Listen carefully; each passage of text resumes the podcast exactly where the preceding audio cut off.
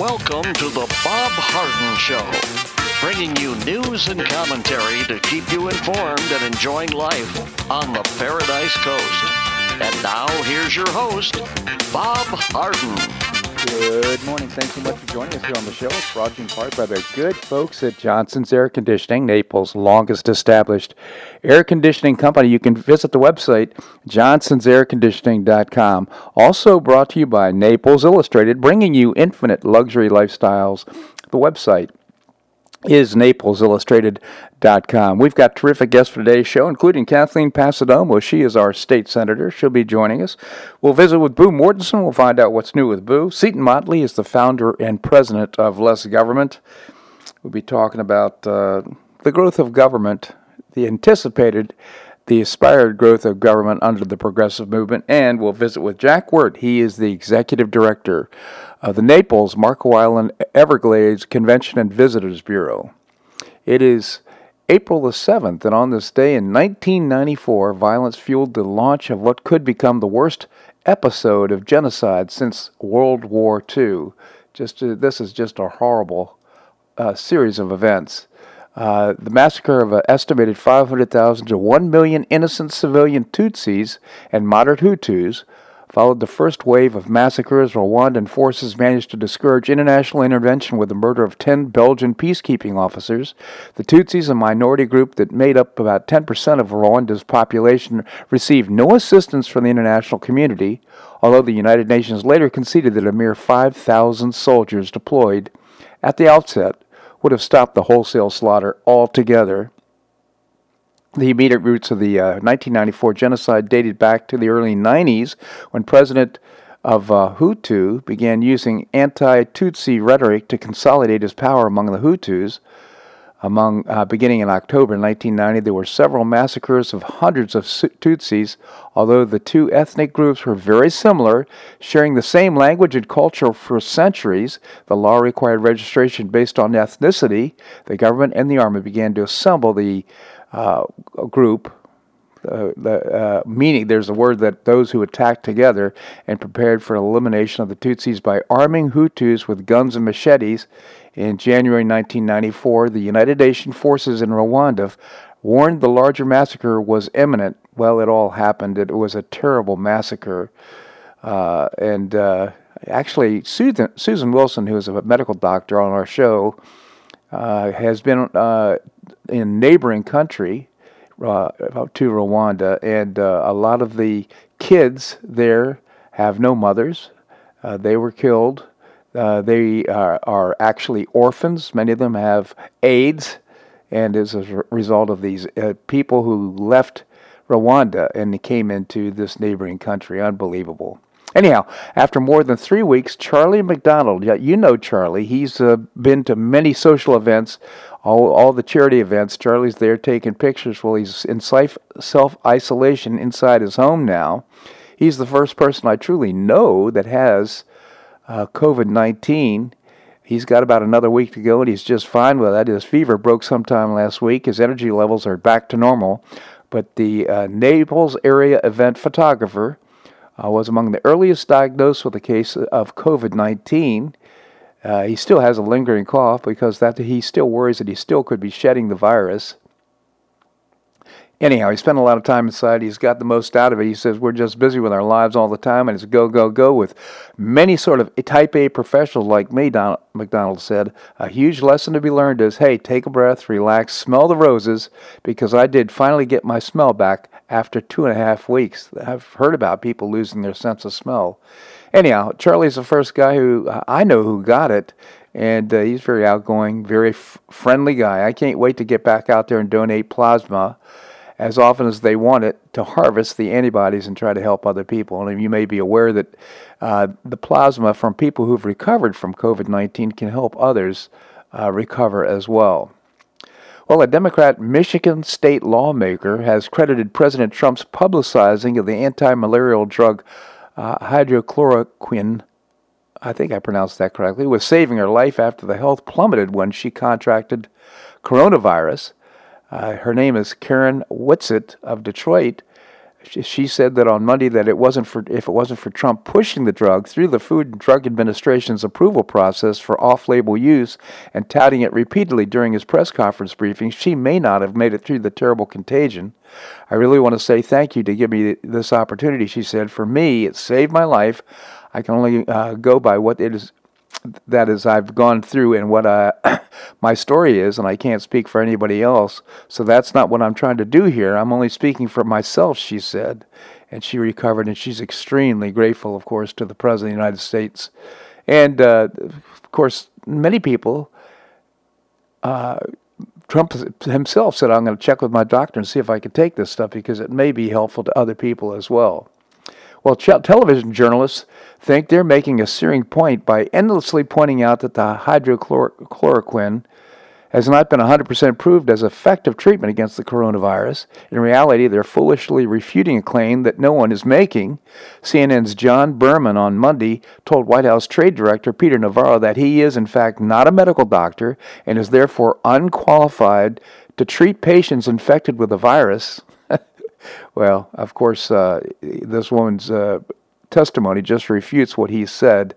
And uh, of course, doctors are provided the medicine, they can prescribe it, and it's certainly not Navarro who is prescribing it. Well, the UK is facing a leadership crisis as it heads into the peak of its coronavirus pandemic, with Boris Johnson fighting for his health in intensive care and his government under pressure to get a grip on the outbreak. The 55 year old Prime Minister was taken to the hospital on Sunday night for routine tests after struggling to shake off COVID 19, but his condition worsened during Monday afternoon. Uh, Johnson was receiving oxygen treatment at St. Thomas Hospital in London to help his breathing, but was conscious and not on a ventilator, officials said. Foreign Secretary uh, Dominic Raab is now dis- deputizing uh, for Johnson. Uh, Johnson's fiancee, Carrie Symonds, who is pregnant also has symptoms of the virus and is, has been isolating.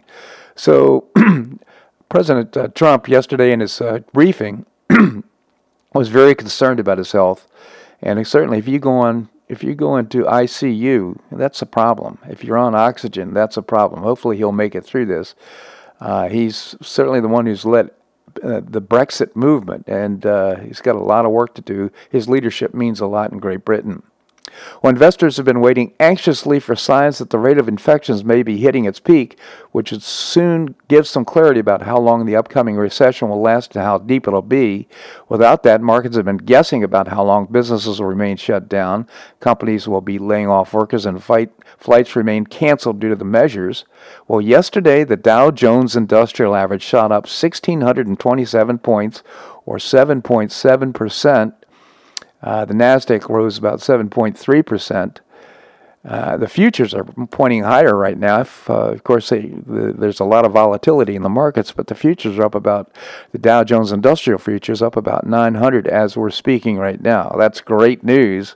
And here's some interesting news coming out of the uh, coronavirus episode, Allstate, one of the largest U.S. auto insurers, said um, yesterday it would return more than $600 million in premiums to customers as many Americans drive less due to the stay at home orders aimed at curbing coronavirus. Most customers will receive a, receive a payback of 15% of their monthly premium in April and May, the company said. That's pretty cool. So, uh, some good news for those that are insured by State Farm, all, Allstate and State Farm actually are doing that. Yesterday, we pointed out that government predictions reported the uh, COVID tracking uh, numbers are needed. Uh, the all beds needed 179,000, ICU beds needed 33,000, invasive ventilators 26,000. Well, the government predictions uh, for April 5th were as follows. Uh, the actual numbers show overestimating uh, of hospitalizations eight times, overestimation of beds needed 6.4 times, and overestimation of ventilators needed 40 times. So uh, here's what the number now has shown: all beds needed was 179,000. Now it's 90,000. ICU beds needed was 33. It's now 70, 17,000. Invasive ventilators was 26,000. Now 14,000. They're cutting projections almost by half, and they're still too high.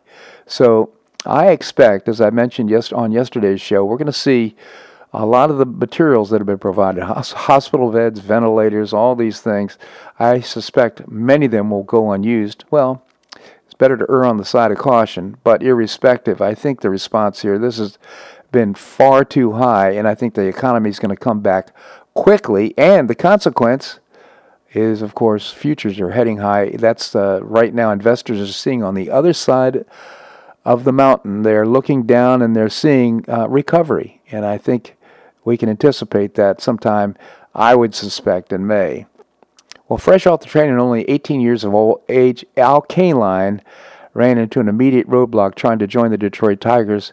He called up to the majors. He could not get past the security guard at Briggs Stadium. I finally convinced him I was the guy who just signed this whopping enormous sum, this bonus contract, $1,000. Now, he's only 18 years of age. Well, he died, and uh, he had a t- great career with Detroit Tigers, all 22 years with Detroit. Uh, Mr. Tiger was 85 years of age. Nothing about coronavirus mentioned in this. I only mentioned this because I had the pleasure of having lunch with Al Kaline and talking to him. What a tremendous guy he was. I don't know if you've noticed, but we've lost uh, Dempsey, the kicker. Remember the great kicker? who kicked the 64 year old uh, yard field goal and uh, we also lost uh, the great running back for the uh, Washington Redskins as well. now his name slips my mind. I'm operating from memory, but irrespective, a lot of deaths of athletes uh, recently, which is really uh, too bad. This segment of the show brought to you by the good folks at Johnson's Air Conditioning, Naples' longest established air conditioning company. Visit johnsonsairconditioning.com. Also brought to you by Naples Illustrated, bringing you infinite luxury lifestyles. The website is NaplesIllustrated.com. Okay, coming up, we're going to visit with Kathleen Passidomo, our state senator. That and more right here on The Bob Harden Show on the Bob Harden Broadcasting Network.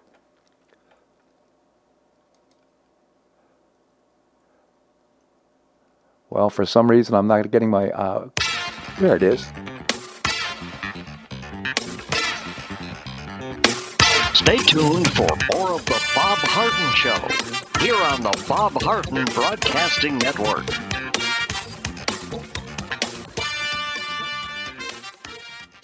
I'm Bob Harden, the host of The Bob Harden Show. One of my favorites for breakfast or lunch is Lulabee's Diner, providing great service, fabulous food, and a rockin' good time. Lulabee's Diner is a throwback to the 60s, complete with great music and a fabulous 60s decor. What I like best is a blend of great food, great value, and terrific service. Most of the friendly waitstaff has been part of Lulabee's for years. I enjoy the great choices for breakfast and lunch, and you'll find the menu has everything and anything to satisfy your taste. Lulabee's offers catering, party platters, lunch boxes, and more. Lulabee's Diner will quickly become one of your favorites for breakfast or lunch. No reservations are needed. Check out the website at lulabees.com and stop by Lulabee's Diner, open from 8 a.m. until 2 p.m. seven days a week week. Lulabee's Diner in the Green Tree Shopping Center at the corner of Immokalee and Airport Pulling Roads. Stop by Lulabee's Diner for fabulous food and for a forever cool rockin' good time.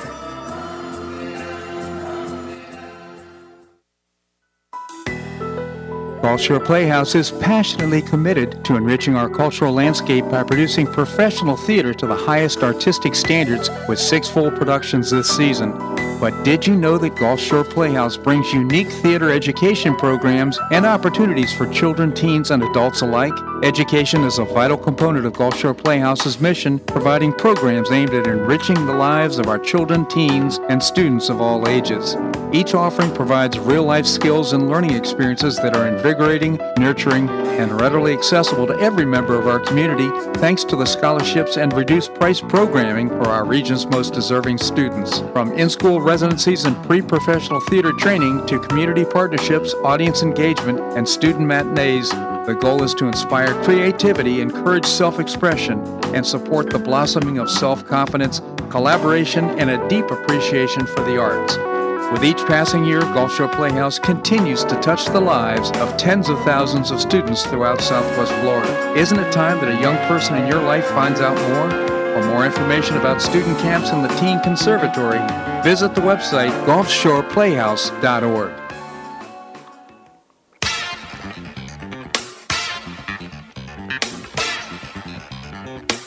Welcome back to the Bob Harden Show. And now here's your host, Bob Harden.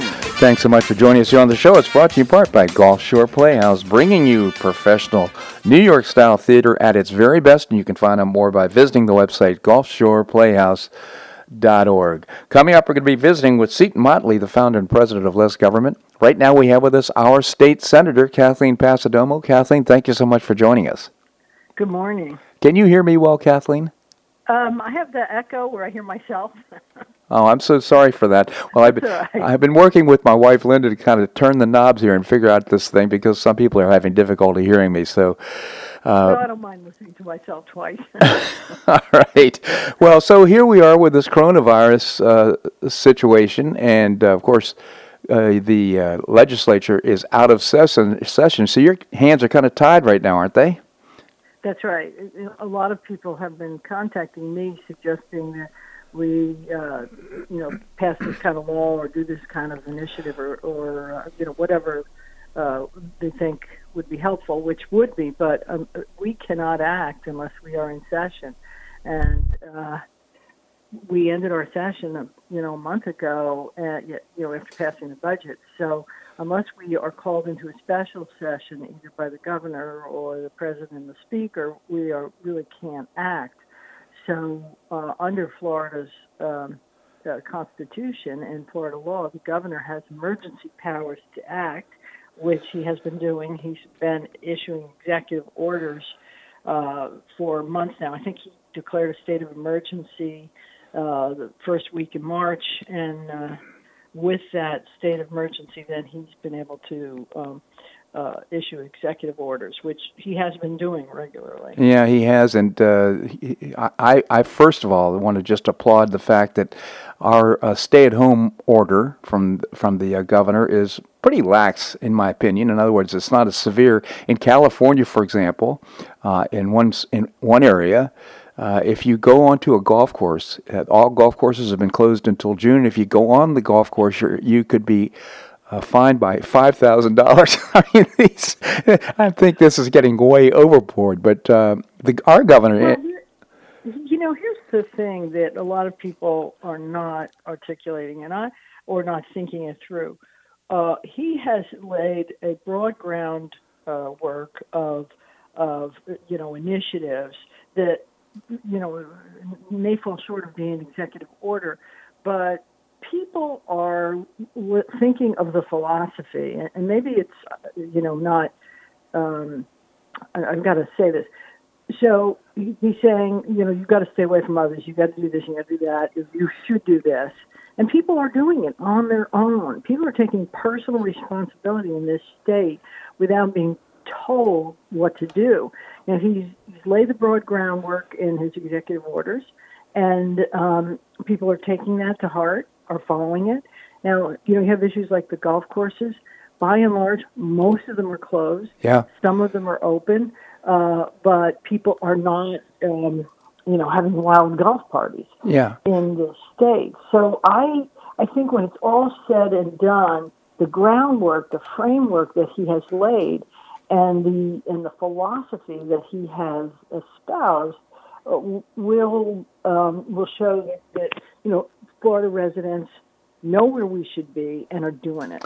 I agree with that. In fact, I appreciate the fact that he's given us some leniency to make our own decisions in keeping ourselves safe. None of, you know, it's in our personal self-interest to stay healthy. Nobody wants to get sick purposely, uh, unless I'm a sane person. But uh, the point is, even if somebody is uh, acting out of line, we can always avoid that person. So I appreciate the fact the governor is giving us some leniency in decision making in this process. And you know, one of the things, and I've been saying this now for several weeks, uh, with regard to, you know, the beach closures and the like. Um, even though he did not issue an executive order, the local governments have stepped up to the plate, and they have, you know, it's kind of curious to me because I've been in the legislature for nine years, and local governments always saying, "Stop telling us what to do. Stop telling us what to do." So the governor is saying, "Okay." do what you think is best for your, your communities. And they're up in arms. You should tell us what to do. Yeah. Well, but you know what? when they finally get over that, they have stepped up to the plate. Right. And so uh, Collier County, the city of Naples, and Fort Myers closed the beaches. Now, some people say we should have the beaches open so we could walk on the beach, et cetera, et cetera. the problem we have, and, and, and this is the, the point I wanted to make, is uh, we have, uh, in, in order to keep people from coming to Florida to escape, uh, you know, the cold up north, which is, you know, was happening earlier in this month, or to escape problems up there, they want to come to Florida. But if there's nothing to do here, they won't come. So I have been saying, yes, close the beaches. Yes, close the parks. Yes, close the boat ramps. Don't rent boats to visitors. Don't um, make it. Don't open golf courses to visitors because if you do that, people will come. Yeah. So we residents need to um, need to just say, okay, we're going to suffer here, and we'll get our exercise by walking because we just don't want to attract people to our beaches, to our parks, etc. Uh, that's a great point. I had even working. Yeah, yeah, it's working. Think, think about it. Uh, uh, more people who were here that were renters or seasonal visitors have left because there's nothing here for them. And when the spring breakers were here with the kids that were here, well, they were on the beach. They were saying, "Well, I'm going to stay here with grandma and grandpa. Why should I go back to up north where uh, there's nothing to do up there because they were shutting down or whatever?" So as soon as we shut down, uh, for lack of a better term, fun activities, the grandparents said, "Go home." Yeah. crazy. And so they did, and it's working. Yeah. That is a great point, uh, Kathleen. Appreciate you bringing that up because it's not just about us; it's about people coming down from Connecticut, uh, Massachusetts, wherever, and uh, to take you know, take advantage of our wonderful Paradise Coast. But with that, they could be bringing disease. So that is such an interesting point indeed. Uh, Kathleen Passidomo, again, our state senator. I genuinely appreciate you taking time to come on the show. Any last uh, thoughts for our listeners? Well, I mean, obviously, everybody should stay at home. We all, have, you know, we we can't enjoy the lifestyle we had uh, a month ago. Right now, stay home, um, and I think people are doing it. I mean, the streets are empty. Uh, the only thing that are not empty are stores, and and I'm saying if you're going to a grocery store, I like the way they're separating people, et cetera be really careful and don't go every day. Yeah, it's something to do.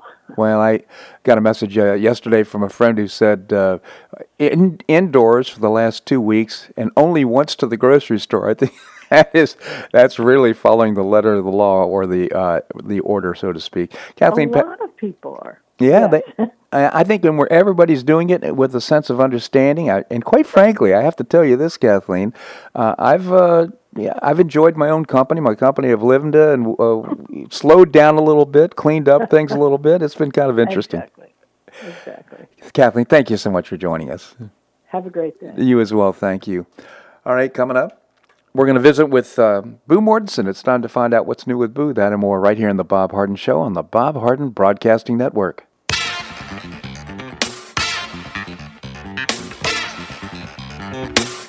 Stay tuned for more of The Bob Harden Show here on the Bob Harden Broadcasting Network.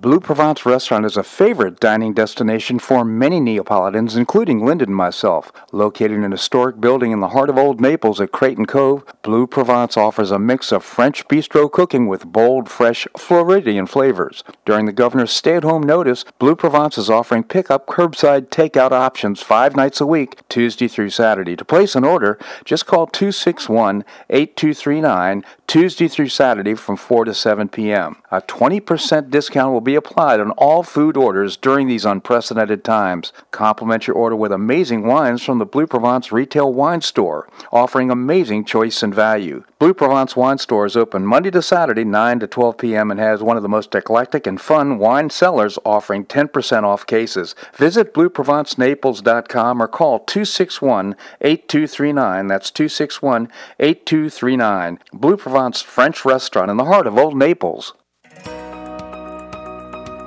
Do you have an extra auto you'd like to donate to charity? Maximize your tax deduction, support your favorite charity, and help a local child in need by calling Naples Auto Donation Center. Naples Auto Donation Center is a not-for-profit licensed car dealer. Just call NADC at 692-9840 and they'll take it from there. You get a properly documented tax deduction for whatever the vehicle actually sells for. Your designated beneficiary charity gets half the profit after fix-up costs, and the net revenue generated by NADC NADC goes to Friends of Foster Children to provide tutoring and other enrichment activities for foster children the government doesn't provide. And NADC is also one of the few places in Collier County that sells inexpensive cars that actually run to folks who would otherwise not be able to afford one. It's a real win-win. Call Naples Auto Donation Center at 692-9840 or visit the website nadckids.com. You'll be glad you did.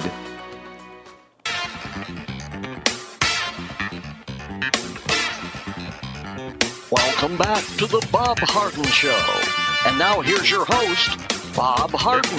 Thanks so much for joining us here on the show. It's brought to you in part by the Foundation for Government Accountability, creating policies and programs to get able bodied folks off of welfare and back to work. Well, of course, that's after this coronavirus thing is over, but you can find out more by visiting the website, thefga.org. Coming up, we're going to visit with Jack Wert. He is the executive director of the Naples Marco Island Everglades Convention and Visitors Bureau. We'll be talking about what comes next for tourism here in Collier County. Right now, we have with us Boo Mortenson. It's time to find out what's new with Boo. Boo, how you doing? Well, you know, it's kind of like I feel like I've been shut in for like a month already. But you know, there's always stuff to do, and and uh, I don't know. I'm I'm keeping pretty occupied. It's you know, I haven't started, you know, painting a face on a melon and talking to it yet, or talking to the oven and expecting an answer. Yeah, I haven't shrunk that far, but no, it's it's it's okay. But I I will say that we were out on the roads yesterday, and now you can really see the less traffic. Isn't it? The that's so true. I mean, it's. Uh, I'm amazed when I take a look at. Uh, in New York, for example, you get that shot during the five of seeing how empty Madison Avenue is, Fifth Avenue, all these. It's and it's a ghost town down here too. There's virtually no cars on the road. No, and you know what I have seen? Hmm. Uh, car carriers. Yeah, me too. It uh, and uh, you know, there's nothing to do down here, so people are going back. Although I have to admit, some of the some of the uh, measures that states have taken are pretty austere right now. Uh, in one state I'm aware of, you can only walk around the block. You're not allowed to go more than a block from your home, if you can believe that. Go to the grocery store once a week. So I, oh I, I think our measures that the governor's given us uh, are keeping us safe. Number one, and number two, will give us some decision making uh, ability in the process. Yes, yeah, it's not nearly as restrictive as some states. And, you know, you've got great weather and, uh, you know, you just sort of have to be creative and, and, you know, enjoy your walks more and the time outside. It's, it's, I don't know. I think it's good, but you know, it's good. They always say, "Well, this is really going to change behavior." Let me ask you: This is the big thing that's involved with sports. Uh-huh. That the NBA, the uh, baseball leagues, you know, all the the N- NFL, you know, you've got these are big arenas with 70,000 to 100,000 fans. Right. Are people going to want to go back to that kind of environment? Or do you think that there will be so much pent up desire for sports that people will say, oh, I'm going back, I don't care what the risk? You know, well, how would how would you react to that? Would you go to a? Let's suppose it's uh, we're in the middle of May, uh, we're back to work. Uh, the coronavirus has uh, gone down the other side of the of the curve, but people are still dying and having it and that kind of thing. What would you do? I probably wouldn't go. Yeah. I'd watch it on TV. Well, see, that's my inclination in the first place. Is to do my the best seat in the house is in front of the television, quite frankly, for these sporting events.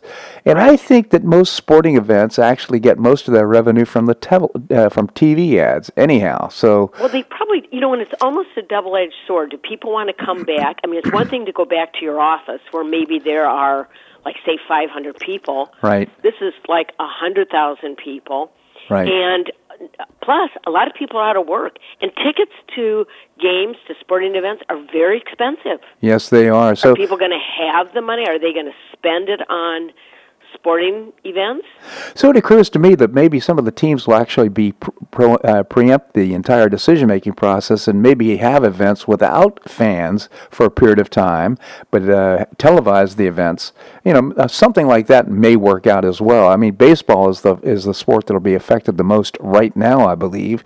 Football. Mm-hmm. Perhaps can start on time in August, And if that happens, then uh, maybe people have moved on. You know, I think people in this country have a short memory. I do too. you know- They'll go back to what we've done before. Yeah. So those that used to go to, uh, I've never big a, been a big uh, attend an event type of thing. I don't enjoy going to sporting events. I prefer to watch them on TV, but and I do enjoy that quite a bit. So if it were me, I'd just sit in front of the TV. Yeah, it wouldn't change your behavior. But I don't know. You know, a lot of these stadiums are filled. Yeah, So, you know, like the Packers to get tickets. You know, you you you get tickets. It's a generational thing where you hand down tickets. Right.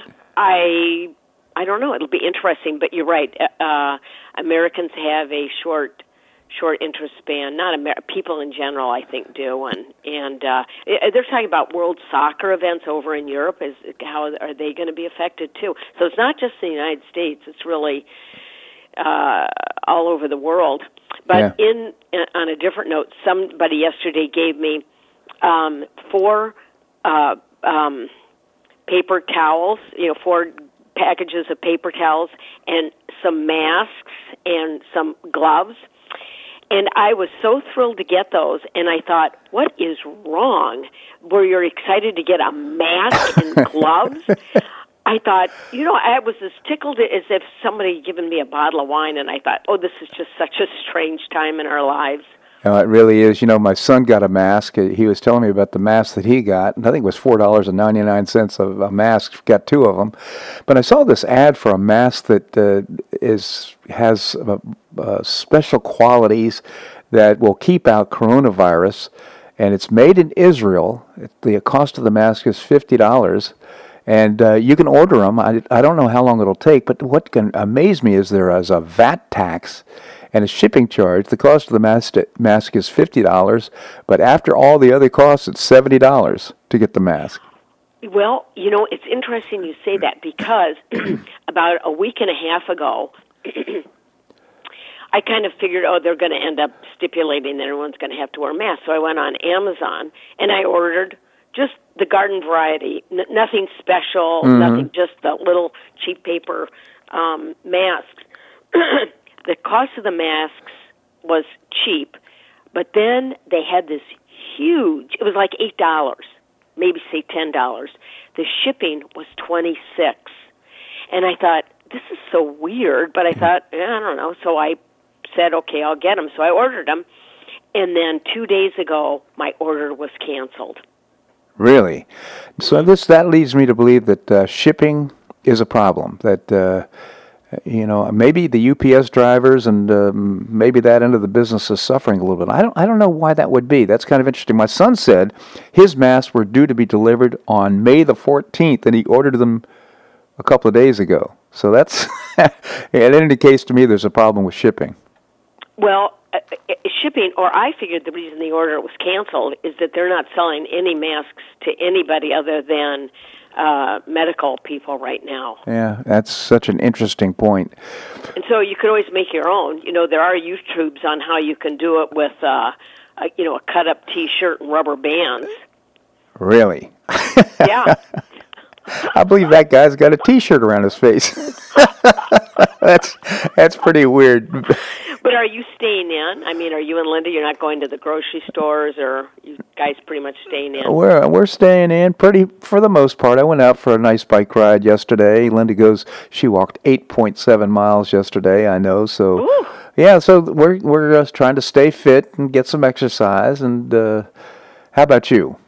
Yeah, yeah. I walk in the morning, and then I walk with the dog, and then uh, I've actually been walking on the beach, and I. I don't know if you can walk on the beach or not. I I haven't had anybody arrest me, Yeah. but I don't. I I know you can't sit on the beach, but they're not. I'll tell you, it's very weird. You look all the way down the beach in one direction, and all the way down in the other direction, and there's nobody on the beach. Isn't that amazing? It's just amazing what's happened.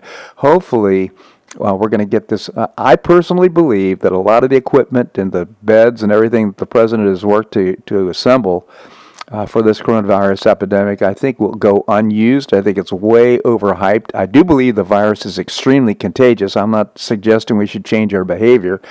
But I don't think that, um, I think a small percentage of the people are going to get truly as sick as Boris Johnson has gotten and have to go into the hospital.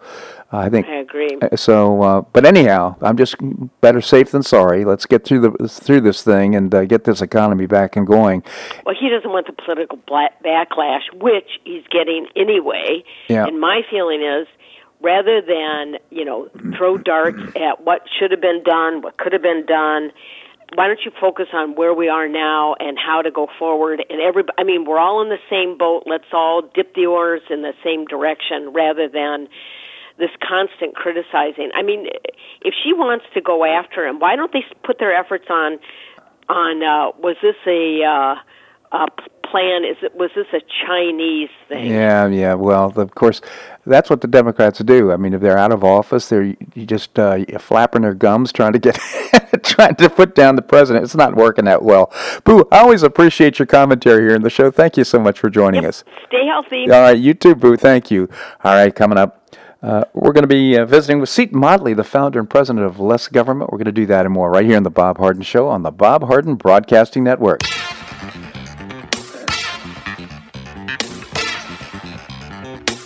Stay tuned for more of The Bob Harden Show here on the Bob Harden Broadcasting Network.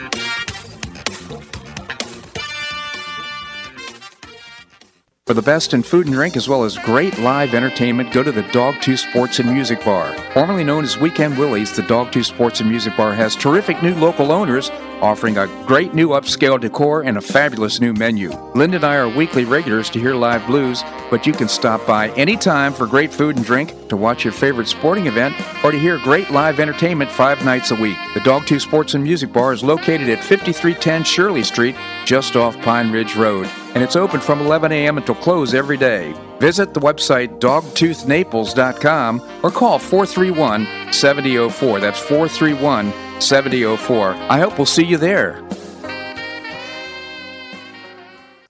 As Southwest Florida is impacted by the coronavirus crisis, the organizations that provide relief and support to our community's most vulnerable population are finding their resources stretched. For 32 years, St. Matthew's House has provided food, shelter, and comfort to those struggling with poverty, food insecurity, and homelessness. St. Matthew's House is the only emergency homeless shelter in Collier County, sheltering more than 300 men, women, and children every night and providing more than 500,000 meals each year to those in need.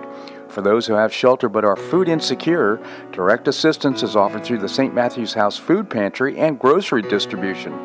Donations of food, hygiene supplies, detergent, diapers, and monetary support are needed curbside drop off is available at St. Matthew's House main thrift store at 2601 Airport Road, South Naples. St. Matthew's House is a 501c3 not for profit organization that does not solicit government funding. For more information, visit stmatthewshouse.org or call 239 774 0500. That's 774 0500.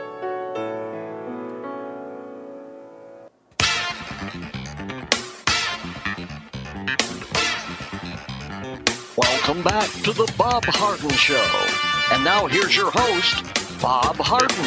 Thanks so much for joining us here on the show. It's brought to you in part by Gulf Shore Playhouse, bringing you professional New York style theater at its very best. Well, not now because of uh, coronavirus, but uh, the season will be starting soon, and uh, you can find out more by visiting the website gulfshoreplayhouse.org. Coming up, we're going to visit with Jack Wert, the executive director of the Naples Marco Island Everglades Convention and Visitors Bureau. Right now, we have with us Seton Motley. Seton is the founder and president of terrific organization Less Government. Seton, thank you so much for joining us.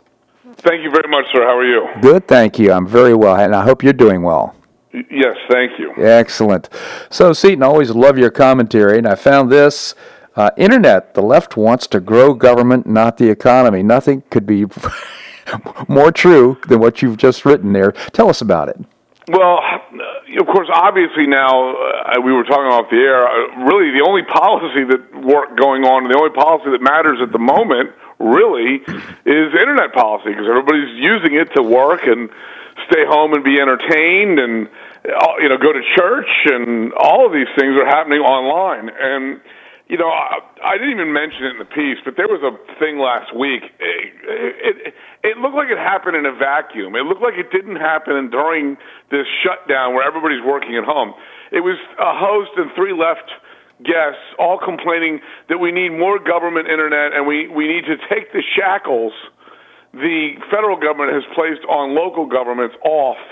And what the, what what the Trump administration has done is very very smart. That there's a there's, there's a five percent cap on the taxes or the fees local governments can charge ISPs. What happens is an internet service provider shows up in your area and says, "I want to build internet, mm-hmm. or I want to, you know, enhance the internet we're already delivering." And then the shakedowns start from the local government. They charge them fees. They they make them give the government free internet and free television. They make them build parks. There's a whole list. There's a great um, the National Cable and Telecommunications Association actually compiled the list of all the all the stupid things local governments make uh, ISPs pay for. Right. In order to get permission to, you know, dig the trenches and attach to poles and all of that. Um, it's just sort of, you know, connect this graveyard to the internet. I don't even know what the hell that was about, but that actually happened somewhere. Wow. But anyway, it, it happens all the time. And the FCC said, okay, there is a 5% cap, but it's now a hard cap. If you want them to build – a park or give you free internet, that now counts towards the 5%. Good. And and and the left is claiming, and this is what I love. In the name of alleged federalism, they're claiming this is federal overreach. Yeah, well, so, so, so well, first of all, if you read, the, you know, the, the concept of federalism is the Constitution delineates specific powers to the federal government. Everything else belongs to the states and the people. Well, it's a worldwide web, so that means clearly we need a federal policy on the internet because right. We ha- need one policy that's coherent, and then we go to the world and, and, and negotiate our interactions with their networks. If you've got 50 different states with 50 different net neutrality policies, and you've got 50 different states with 50 different privacy rules, how can the federal government possibly cobble that together into a coherent position to then go negotiate? Right. It doesn't make any constitutional sense. It doesn't make any rational sense. So what the left did was during the Obama administration, of course, Obama, then of course, federal overreach was fantastic. Yeah. And they imposed net neutrality without Congress, and they were doing all sorts of things without Congress, uh, which is federal overreach by definition. And then, of course, the Obama administration went away. Trump came in. He's deregulating, not regulating. So uh, now, of course, they've shifted and they're, they're screeching federalism in the completely wrong context. Uh, and wanting the local governments to have more power and more taxing authority and more ability to abuse the, the, the private sector. And of course, I, I always love when they, you know, they overregulate, they overtax, they force you to sue them to get them off, all of which costs a lot of time and a lot of money. And then the left complains that the companies are charging too much money. Yeah, well, well they have to make up all the costs that you're inflicting upon them with government. Well, that's I think the point is uh, who pays for that park? Who pays for that government internet service? Ultimately, us, of course. Yeah. So all these costs, they think they're so smart by negotiating these deals, and in fact, they're just passing on to the consumer the expenses that they've incurred before. And, and, and the ISPs have been very quiet about this. They have not made as much of a stink as they should. Because you think about it, this is every city, this is every county, and there's over 1,100 counties in the country, if I'm not mistaken. Yeah. And they get shake shakedowns from every one of them. Yeah. Well, here's the thing, thing too. What we've got this race for 5G, and uh, what's going to happen if we if we're slowed down by these local municipalities and governments trying to negotiate the best deal? Uh, and that's and that's that's of course obviously true. That's that's one of the things that the uh, the Trump FCC cited when they when they put in these rules, the, you know, the capping of the hard five percent and all that. Think about that though, five percent. I actually read an article that I quoted in the piece where the guy was complaining that the FCC mandated that companies couldn't, I mean, the counties or governments couldn't charge more than it cost to review the permits to to expand the internet. Like, why would you charge the company more than the review costs? Oh. But they did. Yeah. And this guy's complaining that the, the, the Trump FCC capped things like that. I mean, it's just absurd. We should be so grateful that uh, President Trump was elected to keep the internet, as you put it, as, the, as a uh, Free market free, Xanadu. Free market Xanadu. Yeah. Absolutely. That that is your phrase. Restoring it from its to its luster after the awful Obama administration. So let me ask you one final. This is a, not necessarily pertaining to sure. this topic, but uh, you know, national security being what it is, and uh, the cybersecurity and having uh, people be able to attack us. Is there any way, in your view, and I know you've studied this carefully, in your view, that the government can protect us from those outside intruders uh, without somehow? Well, they, the, the thing is, they mostly do. I mean, you know, it's the Shakespeare. I mean, it's the uh, Sherlock Holmes, the dog that didn't bark. Mm-hmm. We hear about the ones that get through, and normally they're pretty dumb. I mean, they're, you know, as much noise as was made during the 2008 election about all the Russian hackers, the stuff that got through was pretty dumb. Yeah. I mean, it was it was Bernie Bernie Sanders with muscle cartoons on Facebook and and all this, and it really they only spent about a hundred grand uh, total, most of it after the election. The stuff you don't hear about is the stuff that matters, the real serious attacks.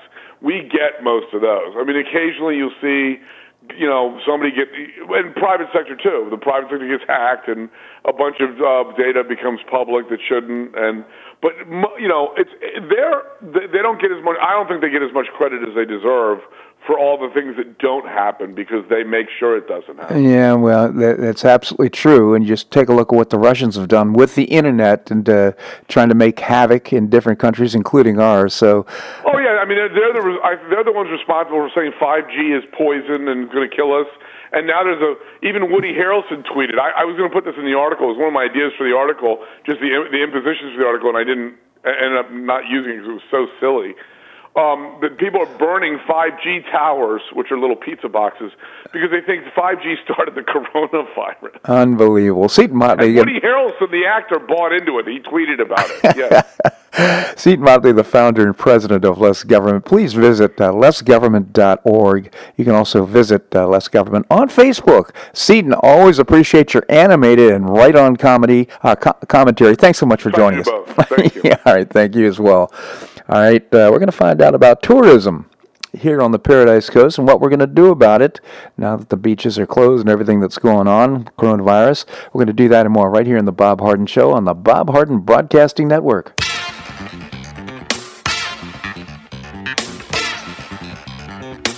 Stay tuned for more of the Bob Harden Show here on the Bob Harden Broadcasting Network.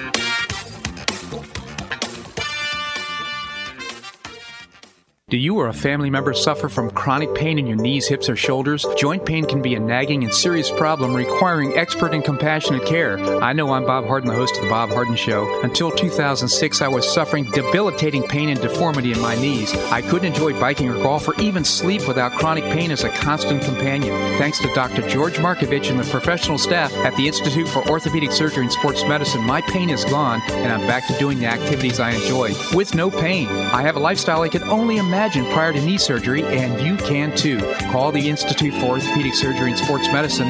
They will thoroughly evaluate your condition, provide personalized, state of the art treatment, and help you relieve your pain and get back to your active lifestyle. At the Institute for Orthopedic Surgery and Sports Medicine, your care will be professionally managed through every phase of your recovery. For an initial consultation, call the Institute for Orthopedic Surgery and Sports Medicine, located off Tamiami Trail in Bonita Springs, at 482 5399. That's 482 5399. You listen to The Bob Harden Show, so why not market your company to our loyal listeners? Ads are played live on each show and then archived so listeners can hear the show and your ad at their convenience. Each advertising package includes a banner on bobharden.com with a link to your website at no extra charge. Join Lulabee's Diner, Johnson's Air Conditioning, Blue Provence, and many others who advertise on the show. Call me at 598 3889, that's 598 3889, or send an email to bobharden at hotmail.com to design an ad program that's just right for your business and your budget. You'll be pleasantly surprised at the cost and the value. Several advertisers have been with me for years. Find out why by calling 598 3889 or send me an email to bobharden at hotmail.com. You'll be glad you did.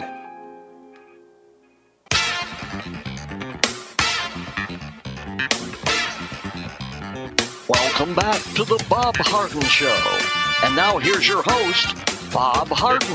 Thanks so much for joining us here on the show. It's brought to you in part by the Foundation for Government Accountability. creating policies and programs to get able bodied folks off of welfare and back to work. And of course, this is after the coronavirus. Visit the website, thefga.org. We have with us, as I mentioned before the break, Jack Wert. He is the executive director of the Naples, Marco Island, Everglades Convention and Visitors Bureau. Jack, thank you so much for joining us. My pleasure, Bob. Good morning. Good morning to you, Jack. I've been looking forward to this conversation because, boy, uh, you just you, it's just amazing how vacant the streets are. Tourism makes a big difference down here, and we've done everything to uh, actually encourage people to go away for the last, last few weeks. So, what are your thoughts? Well, certainly it it is a new uh, new era for us, and yes, you're right. Uh, the, seem uh, people seem really seem to be uh, taking the uh, stay at home uh, to heart, and, and so the the streets are certainly uh, a lot easier to get around than they mo- might be this time of year. But uh, it certainly is affecting an awful lot of of our businesses throughout Collier County because virtually everybody gets some um, spending, some impact from visitors in, in the destination. And of course, this is normally our high season, so uh, it, it kind of couldn't ha- have happened at a worse time for right. uh, for for businesses in our community. But uh, uh, we're uh, we're doing our best. We're trying to keep all of our tourism uh, partners up to speed of uh, what's going on, um, trying to provide them with information that um, that they can pass on to their customers. Uh, we we just finished a, a new video that we're do, primarily using on on social media now. Uh, that just uh, it, it's kind of a, a, a good feeling, a good news uh, mm-hmm. thing of uh, uh, we know that uh, you're not ready to travel now, but when you are, we'll certainly be here, and uh, you know the beaches will still be beautiful, and uh, uh, the, the eco experiences will be uh, uplifting, and uh, and the, the restaurants will be here to serve you great food. So mm-hmm. uh, we can't do that now, but we certainly can look forward to doing that in the future. Well, that's right, and uh, we typically during the summer uh, we we have a lot of visitors from Germany and uh, some of the European countries. Uh, it's it's a little early to start pushing that, isn't it? I mean, to the to the uh, European countries.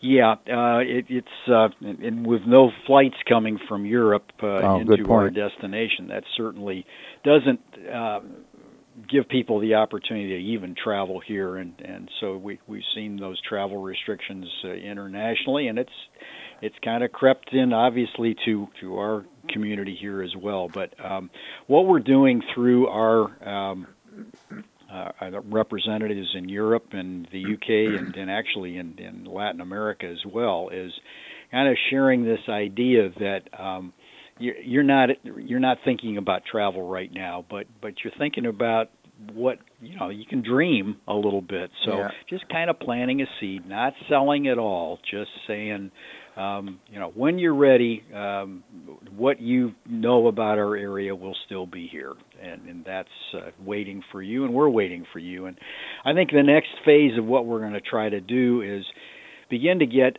some of the people in our industry uh, on, on camera to do uh, some short videos, uh, just uh, you know, like at the at the Naples Zoo. Uh, mm-hmm. You know, uh, the, the uh, keepers are out there feeding the giraffes. That goes on whether we've got visitors here or not. So, you know, a message from them saying, we look forward uh, to you coming back and helping us feed the animals. You know, that kind of thing. Uh, yeah. Just, uh, but very soft messaging.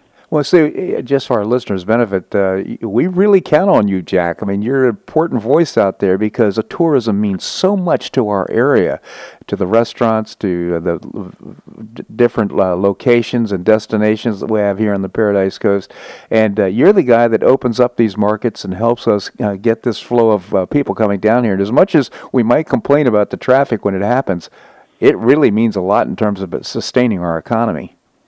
It really does, and as we've talked in the past, some 40,000 people in our our community are directly or indirectly uh, employed in the hospitality and tourism industry, and w- with for the most part restaurants closed except for carry out um, you know that limits that area. A lot of retail is is shut down Um, and, and the, the beaches are closed, so that you know there there aren't a lot of things that you can do here that we people normally can do.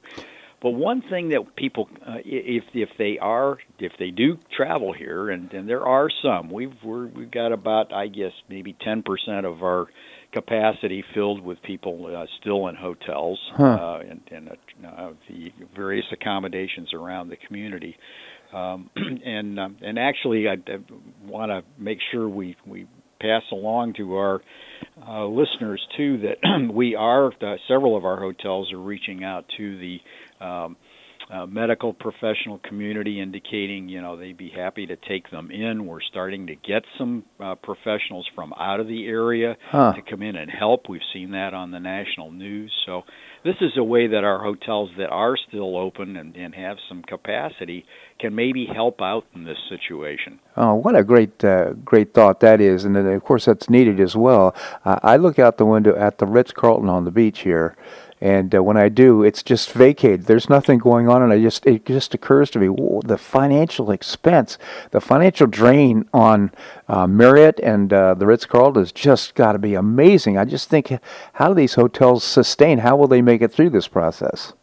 Well, it's uh, uh, one thing that I think all of us have going for us is the first couple of months of the year uh, really were very strong. They were uh, mm. above average in, in the number of visitors and spending and so forth. So I think uh, if in, in most of our uh, hospitality and tourism businesses know this over the years is uh, during high season, you've got to really put that money away because it is slower in the summer months, and and and so uh, we're hoping that that will help sustain. Certainly, uh, we're facing the same issues because uh, without people here, our tourist development tax revenue is is uh, really down, and, and that's our only source of revenue. So. Uh, We'll probably at some point have to dip into some reserves that we set aside for times like this, uh, because it is once we get back to uh, the, the post uh, pandemic time here, we've really got to put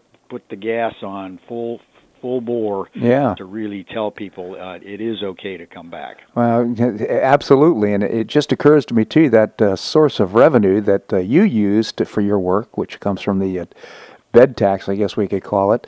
Uh, that also helps with uh, beach renourishment and a number of other issues as well. So, uh, boy, just an interesting point that you're making. We really count on you, Jack, to uh, to make this happen.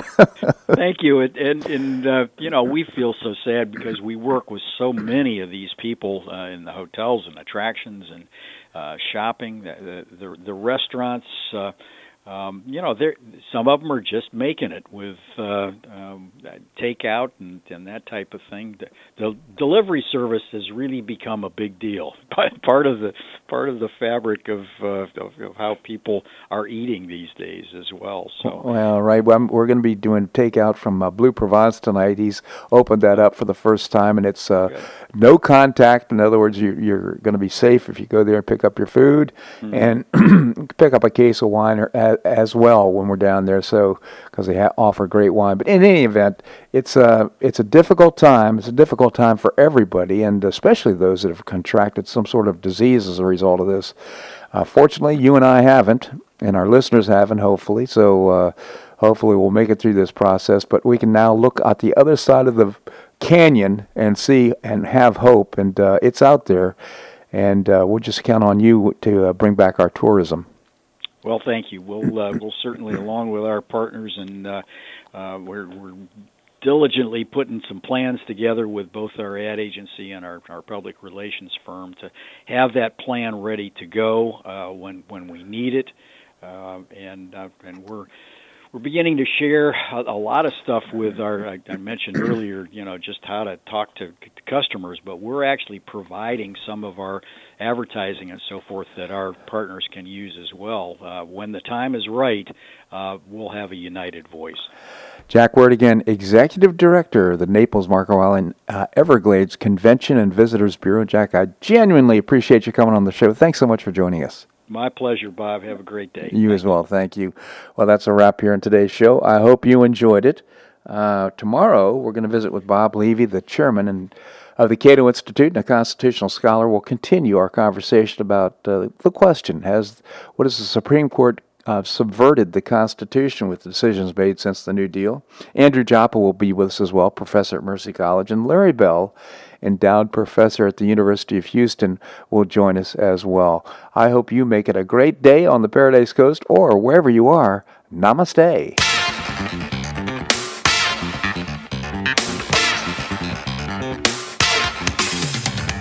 Thanks so much for listening to The Bob Harden Show on the Bob Harden Broadcasting Network. For more information and audio files of previous shows, visit www.bobharden.com.